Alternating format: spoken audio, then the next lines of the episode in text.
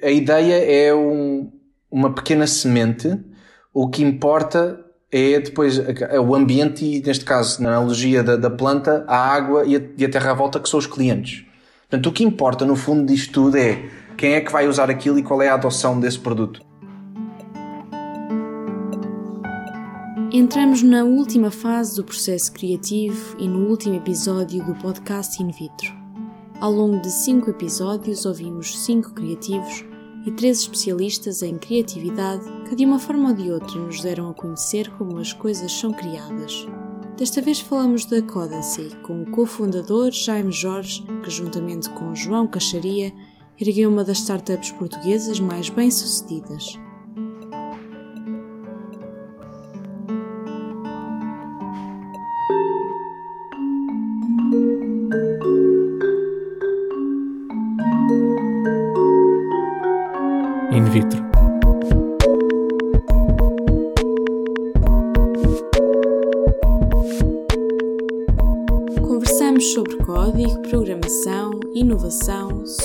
Do outro.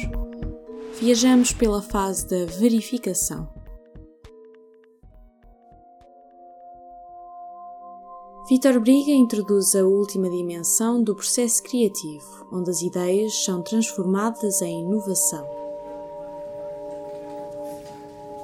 E depois o que é que fazemos depois da iluminação? A verificação. Acabamos o que estamos a fazer e na fase da verificação então vamos verificar se a iluminação que tivemos corresponde ou não à solução que nós queremos para aquele problema.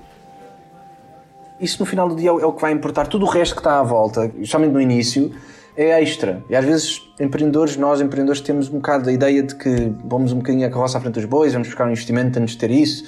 A base deve ser um produto com um segmento de utilizadores bem definido e claro que quer este produto e perceber, no fundo, qual é o trabalho que esse produto é contratado para fazer. Tudo o resto é acessório.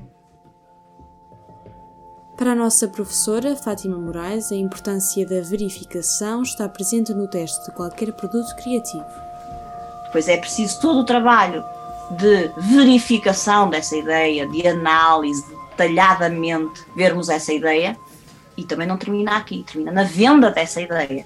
Isto é, eu posso ter a ideia e agora? E agora alguém, uh, o alguém pode ser o mercado, uh, o mercado no sentido lato, não é? Que vai achar ou não vai achar a ideia criativa. Como é que eu vou vender a ideia?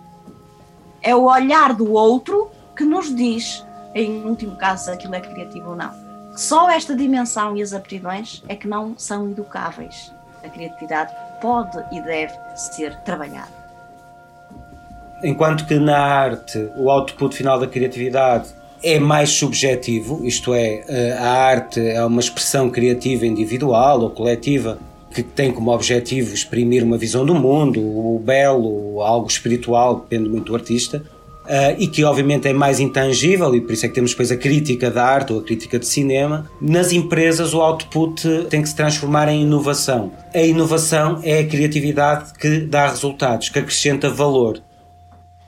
É preciso muita resiliência porque pá, é preciso descobrir, é preciso ouvir, é preciso ouvir muito. De, de, é preciso estar disposto a estar, estar errado, porque as, as, hipóteses e as soluções que nós começamos empresas acabam quase todas para ser, ser erradas. Os business plan nós escrevemos, nada disso depois acaba por ser verdade, mas não podes começar sem isso, não é?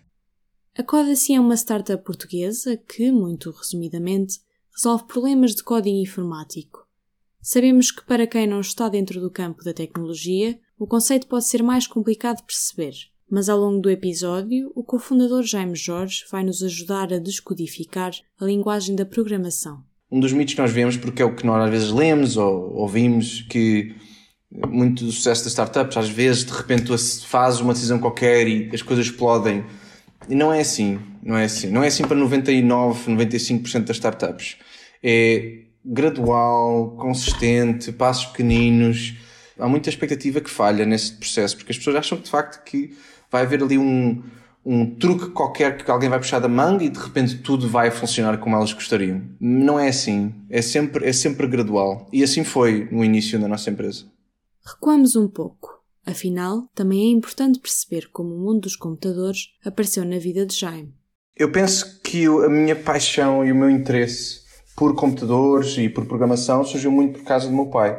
O meu pai tirou um curso de informática e, e desenvolveu muito essa, essa, esse interesse por parte do, de computadores, de programação, quando eu estava numa altura muito formativa, devia para os meus 10, 11, 12, 13, 14 anos. E eu acho que isso por osmose passou para mim também. Então, sim, eu, eu sempre fui muito, muito dado e muito interessado em, em tudo o que tem a ver com computadores. O virar do milénio viria a ser uma fase muito importante para a evolução e expansão tecnológica. Novos aparelhos surgem e a internet é popularizada a um ritmo acelerado. Foi numa altura em que já, já, já começava a haver alguma, alguma internet, em que as pessoas já começavam a comunicar, a comunicar pelo IRC, pelo MIRC, portanto eu foram todos eram meus anos formativos passaram por aí, portanto eu estava, fui altamente influenciado por isso. Depois, na escola, eu enderecei por um curso técnico de informática, que dava acesso à faculdade na altura, e depois fui para o técnico. E no técnico foi, foi, foi ter o meu curso, o meu curso em, em informática, em engenharia informática, sempre com muito foco e muito ênfase em programação, que foi...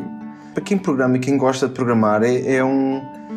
É, é, um mundo diferente. Tu, tu, tu entras ali num, numa realidade aumentada de, de foco que eu ainda hoje tenho dificuldade em encontrar em outros aspectos. É, é único. É no Instituto Superior Técnico que Jaime Jorge conhece João Caixaria. Nós, dentro da faculdade, tínhamos amigos em comum e fomos nos conhecendo, e depois estávamos por nós a falar até às tantas da manhã só de programação, linguagens de programação, bater bolas. E sim, o João é quase é, é oito anos mais velho do que eu. Na altura ele já trabalhava, já tinha, já tinha emprego, etc na altura, a namorada dele, com hoje mulher, estava um ano mais velha do que eu e portanto nós estávamos, estávamos todos juntos, etc. E, yeah. É a partir das longas conversas sobre programação que surge a ideia.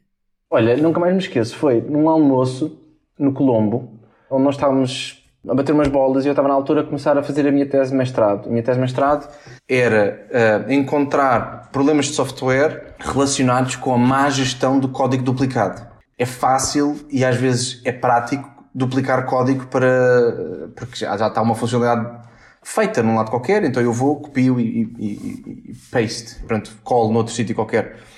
E na altura estava-lhe a descrever, olha, estou super entusiasmado com esta ideia, aqui é fixe, temos aqui uma série de resultados preliminares interessantes. E ele empurrou na altura, pá, porque, porque é que não pôs isso como um serviço online? Porque é que não há isso? Eu acho que há mais programadores que podem querer isso. E, e de repente o que eu achava que seria impossível tornou-se provável. Ou tornou-se possível, no fundo.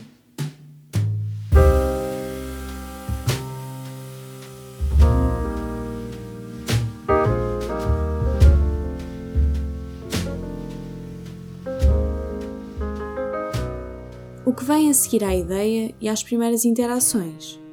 Para Jaime, numa fase inicial, o maior passo é o investimento foi em Londres que encontraram o primeiro investidor e sediaram a Codacy, inicialmente chamada Camino. O João, na altura, depois também mudou-se para, para Londres, onde arranjou lá um, um emprego que era de interesse e continuámos a trabalhar à distância. E uma das coisas que, que foi para nós importante foi a primeira, o primeiro investimento que tivemos, que foi o Seedcamp. O Seedcamp é um dos fundos de mais renome a nível europeu, early stage, portanto, que investe em empresas que estão a começar, e eles pela primeira vez vieram a, a Lisboa, a Portugal. Submeti uma aplicação para, para uma ideia, né, que era, na, na altura chamava-se, não se chamava Codacy, chamava-se Caminho. Pá, eles gostaram muito. Eles gostaram muito de nós, gostaram muito da ideia, e assim foi. Fizeram o primeiro investimento. A partir daí, quando começou a haver algum dinheiro de fora injetado nisto, tornou-se mais real. Passámos para a próxima fase.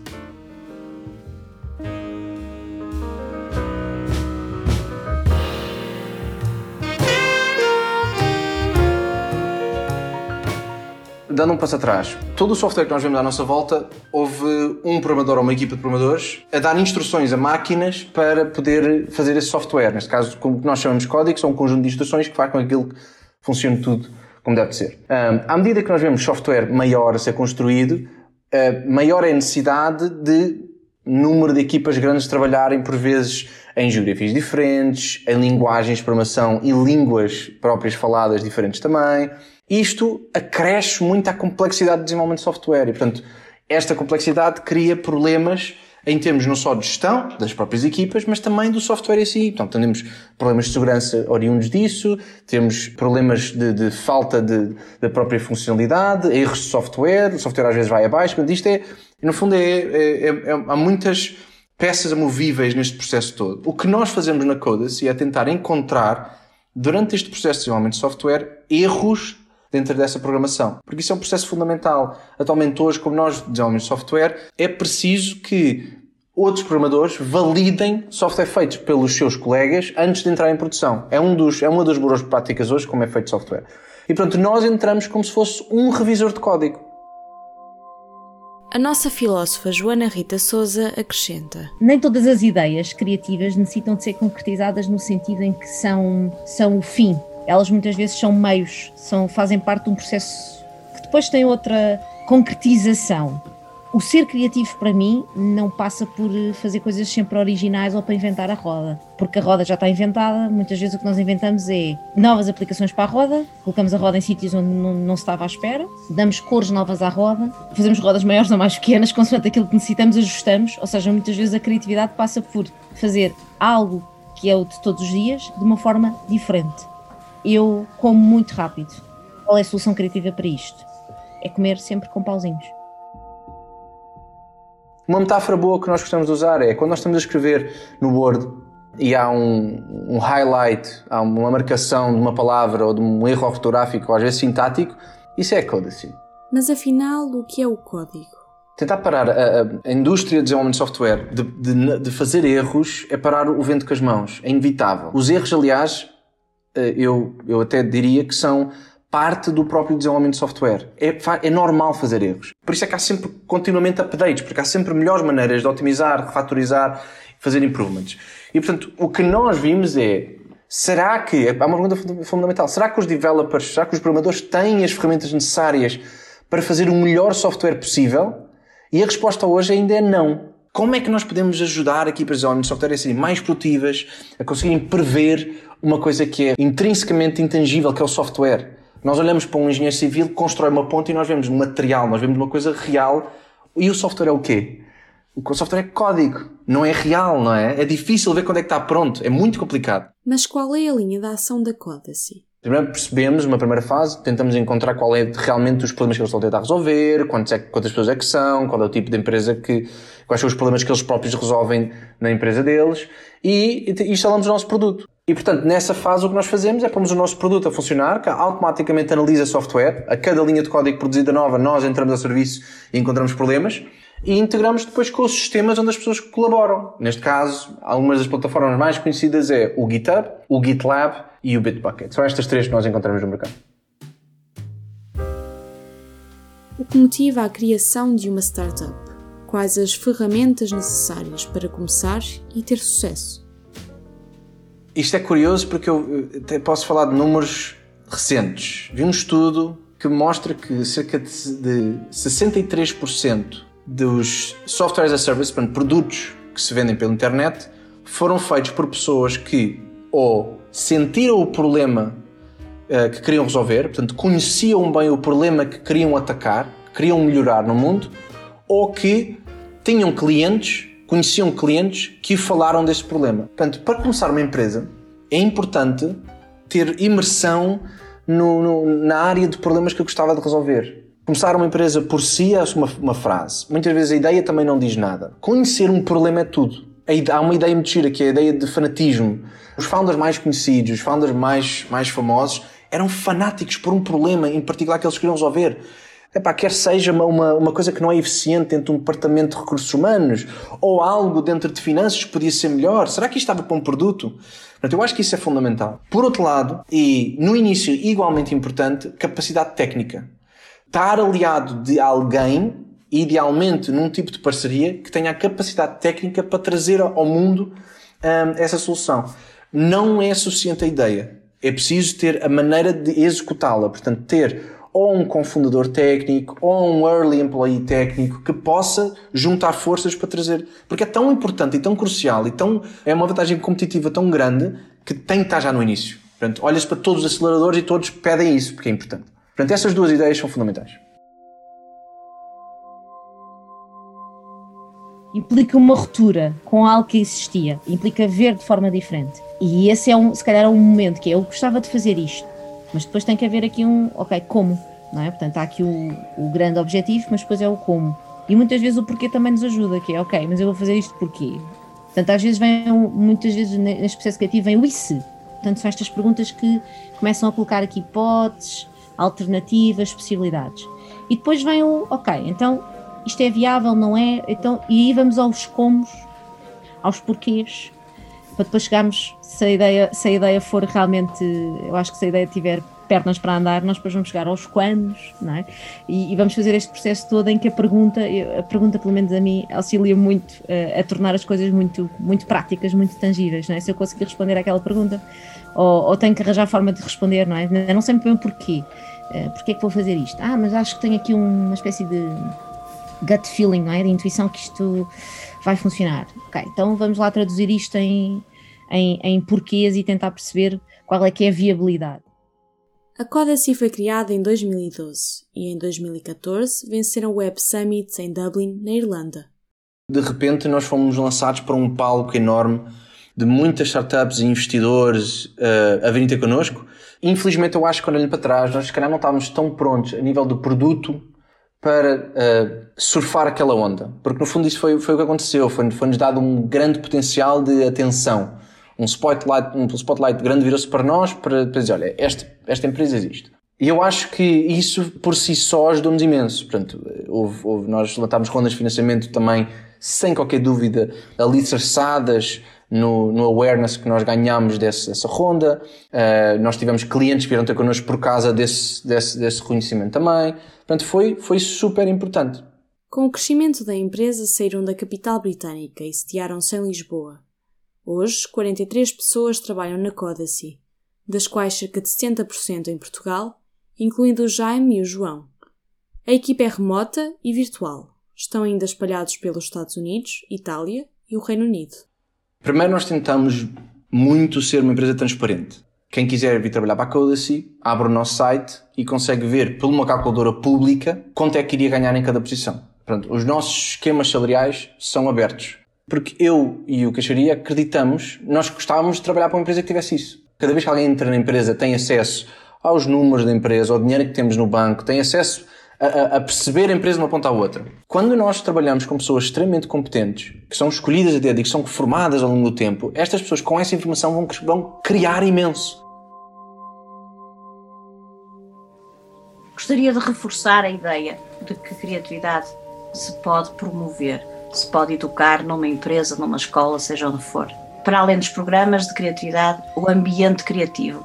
Portanto, um ambiente que paute por motivação, as pessoas saberem o que é que motiva as pessoas que estão à frente, aprendizagens significativas, autonomia, a pessoa ter liberdade para fazer aquilo que, que deseja fazer, não ter medo de se expressar. Portanto, o ambiente dito criativo, que promove a criatividade, é essencial. O Jeff Bezos escreveu uma carta aos sellers a dizer que uh, na equipa da Amazon uh, há dois tipos de decisões. Há decisões do tipo 1 e do tipo 2. E ele comparou isto a portas, que é, há, há tipos de decisões em que tu entras e não podes voltar atrás. Imaginando, investir 20 milhões numa campanha de marketing em que depois fica sem dinheiro no banco é uma decisão irreversível, não é? Pronto, tipo 1. Mas há portas em que tu podes entrar e podes voltar a sair. Isso é do tipo 2. Então, essas, o quão, quão mais houver decisões do tipo 2, poderiam ser, devem, essas devem ser dadas à equipa. Porque são reversíveis. E portanto, isto é o que a Amazon acredita e é como nós acreditamos também. Eu acho que a, a, a equipa deve ser deve ter liberdade para tomar decisões porque é a equipa que está no fio, que está a falar com os clientes, que está a perceber o que é que está acontecendo no negócio, que tem um pulso grande. E nós temos de ir atrás. Tu tens responsabilidade e tens ownership. Tens, és, és, és dono, és dona para poder tomar a decisão que achas que vai afetar. É pá, bom para mal, avança. Isso é o que importa. Muitas destas coisas nas startups é isso. É, é não estar congelado por processo, por uh, comitê, por, uh, por reunião, por meeting, por Zoom call. Não, é pá, faz a decisão, depois, se for reversível, uh, nós estaremos cá para, para, para melhorar se for preciso.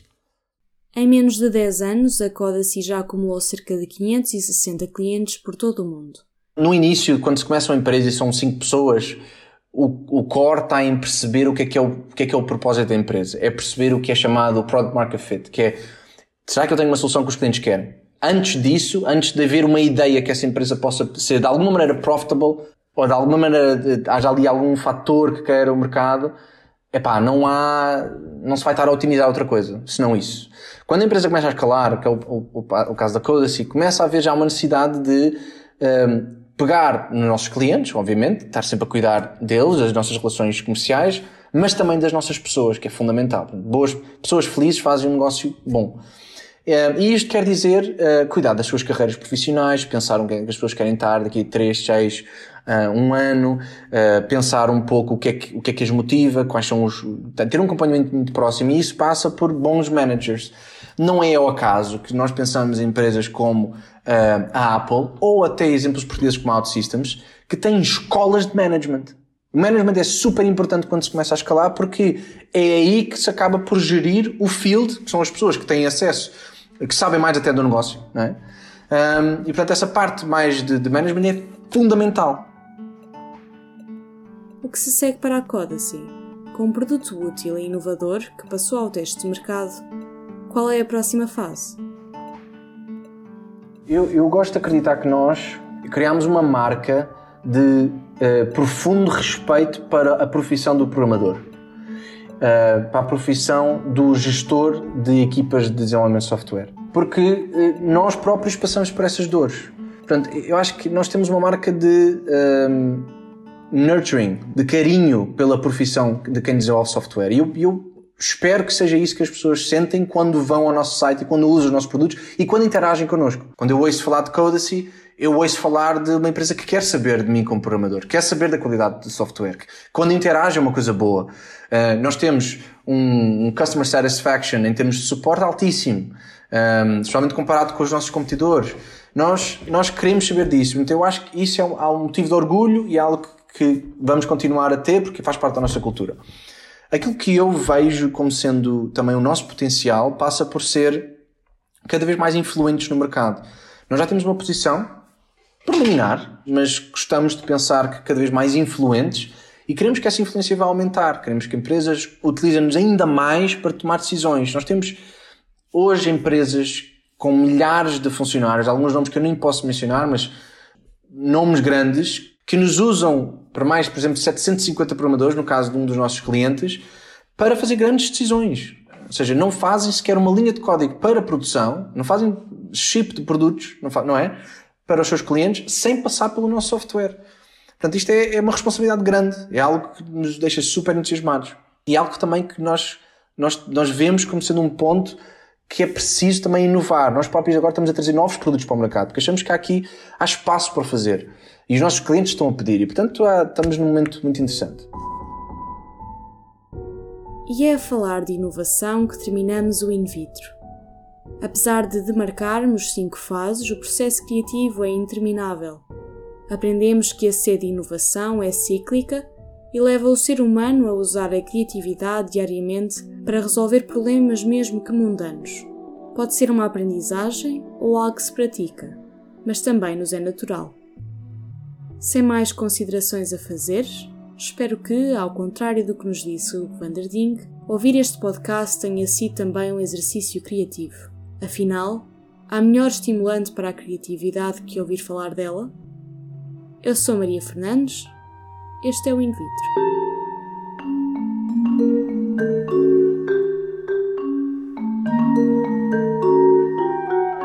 In Vitro